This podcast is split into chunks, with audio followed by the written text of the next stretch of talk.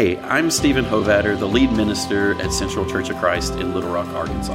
Our goal as a church is to follow Jesus together. So we gather on Sunday mornings for Bible study at 9 a.m. and worship at 10:15 a.m. and you'd always be welcome to join us. To learn more, go to arcentralchurch.org. Thanks for listening, and we hope to see you soon. It's a joy to be a part of that work, and we thank you. Team Bills thanks you, Central, for partnering with us, continuing to partner with us in what we believe is a very important, strategic, and faithful work. Thank you. We've just had Thanksgiving, and you were on my mind and my heart during um, that time when we thought about what we are thankful for. And Team Bills is thankful for Central. Thank you. We have a great text this morning. I hope you brought your Bible or you have it out on your phone. You can scroll to Isaiah chapter 2, beginning in verse 1. Thank you, Stephen, for reading that. This is what Isaiah saw, the word that Isaiah saw concerning Judah and Jerusalem in the latter days more of a literal translation, or in days to come, the mountain of the Lord's temple will be established as chief among the mountains. It will be raised above the hills. The dwelling of God's house will be lifted high. People will flow to its peak.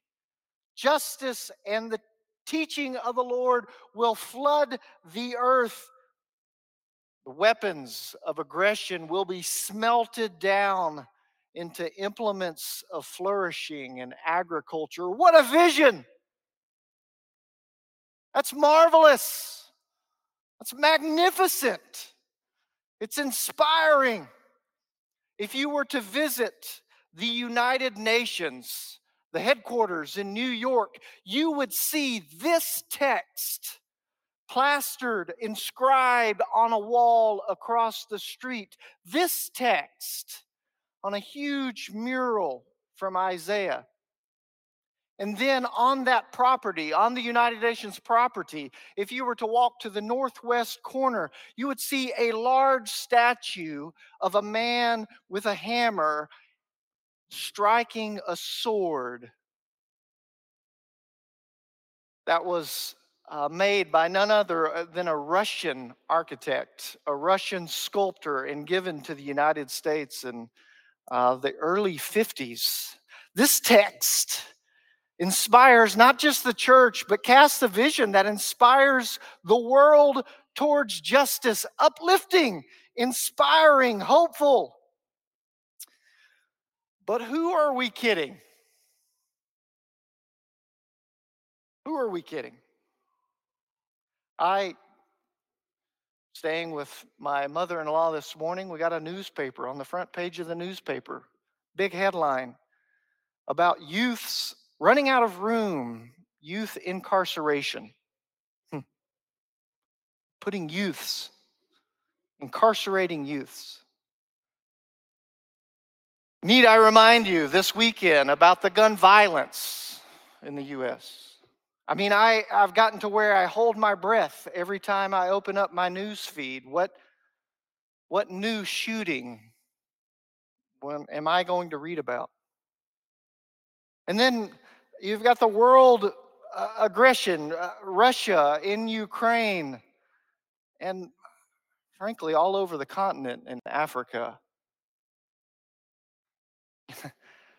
I read a text like this in Isaiah who are we kidding? Seems like this vision is ridiculous, impossible, absurd. Need, I, mean, uh, we, we had Thanksgiving as a, as a marvelous time for many, but for a lot of us, it's a time of heartache, of distress, of grief, uh, this vision, could it really be? And frankly, Isaiah, I think, probably felt the same way if we were judging from where this vision comes. It comes at Isaiah chapter 2, 1 through 5. But if you read just before this and just after this, things don't sound so merry. I mean, listen to chapter 1, verse, uh, starting at verse uh, 10. Hear the word of the Lord, you rulers of Sodom. Listen to the law of our God, you people of Gomorrah. Now, if you don't know, calling someone Sodom and Gomorrah isn't a compliment. The multitude of your sacrifices, what are they to me? says Yahweh. I have more than enough of burnt rams, fat of fattened animals. I have no pleasure in the blood of your bulls, of your goats. When you come to meet me, when you get together to worship on Sunday, it's noise in my ears. Stop bringing this stuff. I can't bear your evil assemblies. It's what the Lord called their worship assemblies, evil assemblies. And then if you just go right after this vision of Isaiah, this hopeful, uplifting vision, right after in verse 6, you have abandoned your people, the house of Jacob. They are full of superstitions from the east. They practice divination like the Philistines clasp hands with pagans. Their land is full of silver and gold. There's no end to their treasures, full of horses, no end to their chariots. Their land is full of idols. They bow down to the work of their hands, to what their fingers have, ma- have made. So men will be brought low, they will be humbled. Do not forgive them. I mean, that's not inspiring. That's not uplifting. And yet, this text that comes to us from Isaiah chapter 2, 1 through 5, is right smack dab in the middle of that. And Isaiah sees a Jerusalem, the epicenter of God's kingdom on earth. And we're supposed to believe Isaiah when he says that this will be the classroom of justice and righteousness, that this peak will be the summit of disarmament, that this is the people that he talks about, the evil assemblies, that they're going to bring forth conflict, mediation, and peace? Ridiculous, impossible, absurd. This is the kind of sentiment that maybe you've been thinking. It's the kind of question I often get asked by students in Ghana. And I'll just give you one example Evans Apatura. Evans was abandoned as a young boy.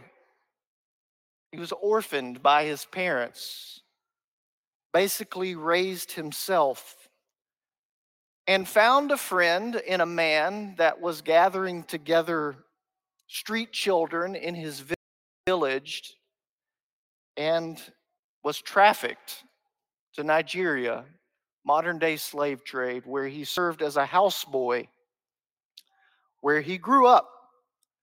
And through a church there in Nigeria, Evans was able to go on Sundays to a church.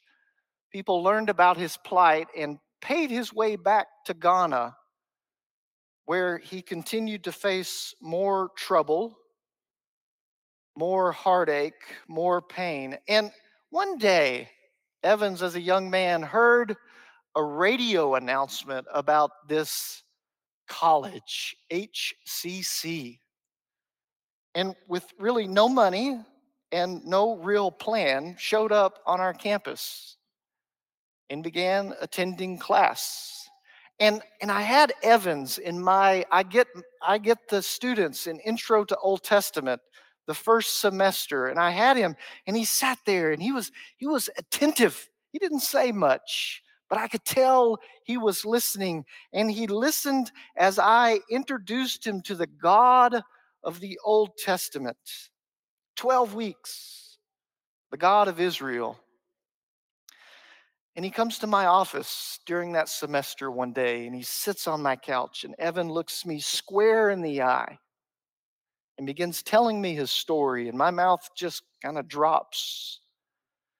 And Evan says, I have a hard time believing what you are saying because of all the pain and suffering and misery that I know I have faced in my life and I know is around me. Ridiculous, impossible, absurd.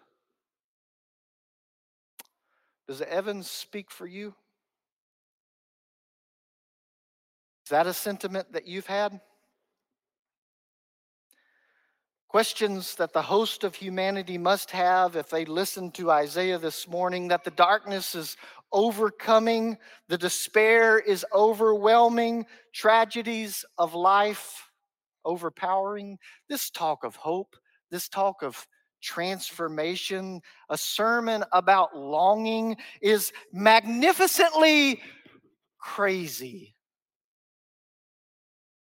They are words as thin as the sappy Christmas sentiments that are printed on the cards that we get. but what if? What if? I didn't grow up celebrating Advent. And I bet a number of you didn't grow up celebrating Advent. It's something that those other people did. You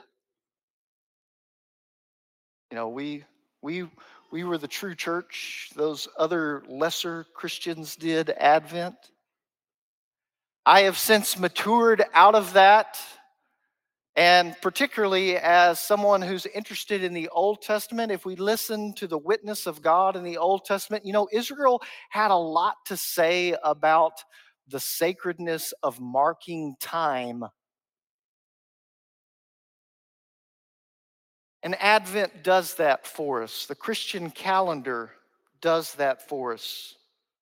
But I had assumed that Advent, those that were celebrating Advent, were basically trying to pace the frenzy of the Christmas season with a weekly check in that said, okay, this is really about. We need to remember those that we need more reminders to counter the materialism and the commercialization and the consumerism that submerges this season. Absolutely. But Advent is much more than that. Advent isn't even primarily about Christmas.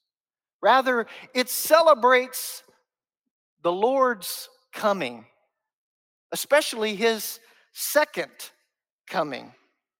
It's expecting, longing for the coming of the Lord in light first coming in view of what will be.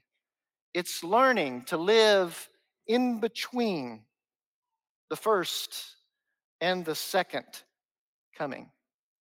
And as such, Advent doesn't back down from the suffering, the pain, the hopelessness, the darkness caused by sin. But Advent it says, hang on, wait. It longs and listens to the prophets that see the coming day of redemption. Advent says, though the day may be dark, and it may be dark for you, the night is nearly gone. The day is almost here. Salvation is nearer now than when we first believed. Advent is Isaiah looking around Jerusalem and seeing nothing but injustice, pain, suffering, and judgment. When the enemies of peace justice and love wreak havoc outside and inside. And Isaiah sees through that darkness and hopelessness and says, In the latter days, in the days to come, the mountain of the Lord will be the highest mountain. Nations will stream to it. God's teaching will guide it. Violence and its armory will be obsolete. Ridiculous? Sure sounds like it. Impossible? If we look around, yep. Absurd? Hmm. Advent is absurd. Unless there is a vision so powerful, so overwhelming, so beautiful that beckons hope, inspires confidence, and lifts our eyes above human history and says there is a promise generated by God Himself. He is coming. Impossible? Yes, for humans, all things are impossible, but not for this God. Ridiculous? Only if you have eyes that focus below, but not when you have a heart set on things above, where Christ is seated at the right hand of God. Absurd? Even though we live in the land of the shadow of death, a light has dawned. Advent is to lean into that dawning, that hopeful promise that the King is coming. And then, listen, and then to prepare in a way that makes space for the coming, conquering love of God. Evans leaned into that hope. Returning in level 200, Evans was coming to Bible studies that we were holding in our home. And he gave himself to Christ in baptism. Ridiculous, impossible, absurd. Evans leaned into it. Evans responded to Isaiah's invitation Come, let us walk in the light of God. And let me tell you, Evan's choice was so absurd to those that he knew back home. Shortly after his baptism, his sister in law died mysteriously, and his family members blamed Evans for the choice that he made in baptism for her death. They said, The gods, the gods are having their reckoning, and it's because of you. But Evans moved towards God one step at a time. And he continues to. He walks in the light with seemingly so many circumstances against him. Evans walks in the Lord, preparing in a way that makes space for that coming, conquering of God. In this past August, Evans through his own initiative, brought together four other students at HCC and, and made the 10 hour trip back to his village. He planned and recruited and brought clothing back to his home village, a predominantly traditional Muslim village, and put on a week long camp for upward of 250 kids organized and led an all day camp for several days that involved teaching, sports, worship, and study, and kids and their parents streamed to it. And God's teaching guided it. And that community basked in the light of the coming King. And it was transformed The violent ways of the world were transformed for those two weeks into tools of flourishing. See, Evans, he is but one word that God speaks, that past afflictions and present sufferings do not have the final and future word. Ridiculous? Impossible? Absurd? Evans walks in the light of the Lord, leaning into that dawning, hopeful promise of God.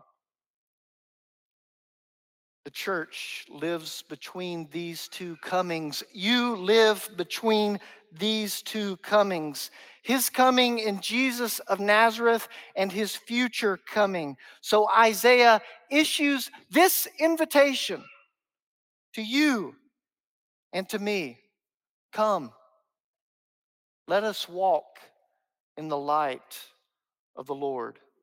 The future belongs to the King and to those who step toward that dawn that he brings.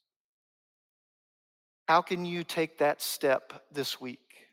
How can you take another step toward the light? How can you courageously anticipate the future through repentance, obedience, just behavior towards your neighbor? How can you prepare in a way that creates space for the coming, conquering love of God? It's Advent time, a time of promise and longing, a time of waiting and watching, preparing, leaning into the coming days. So, church, lean in. Lean in by responding to Isaiah's invitation Come, let us walk in the light of the Lord. And in the eyes of this world, such longing, such leaning might look impossible, ridiculous, absurd. It's not absurd, it's Advent. Amen.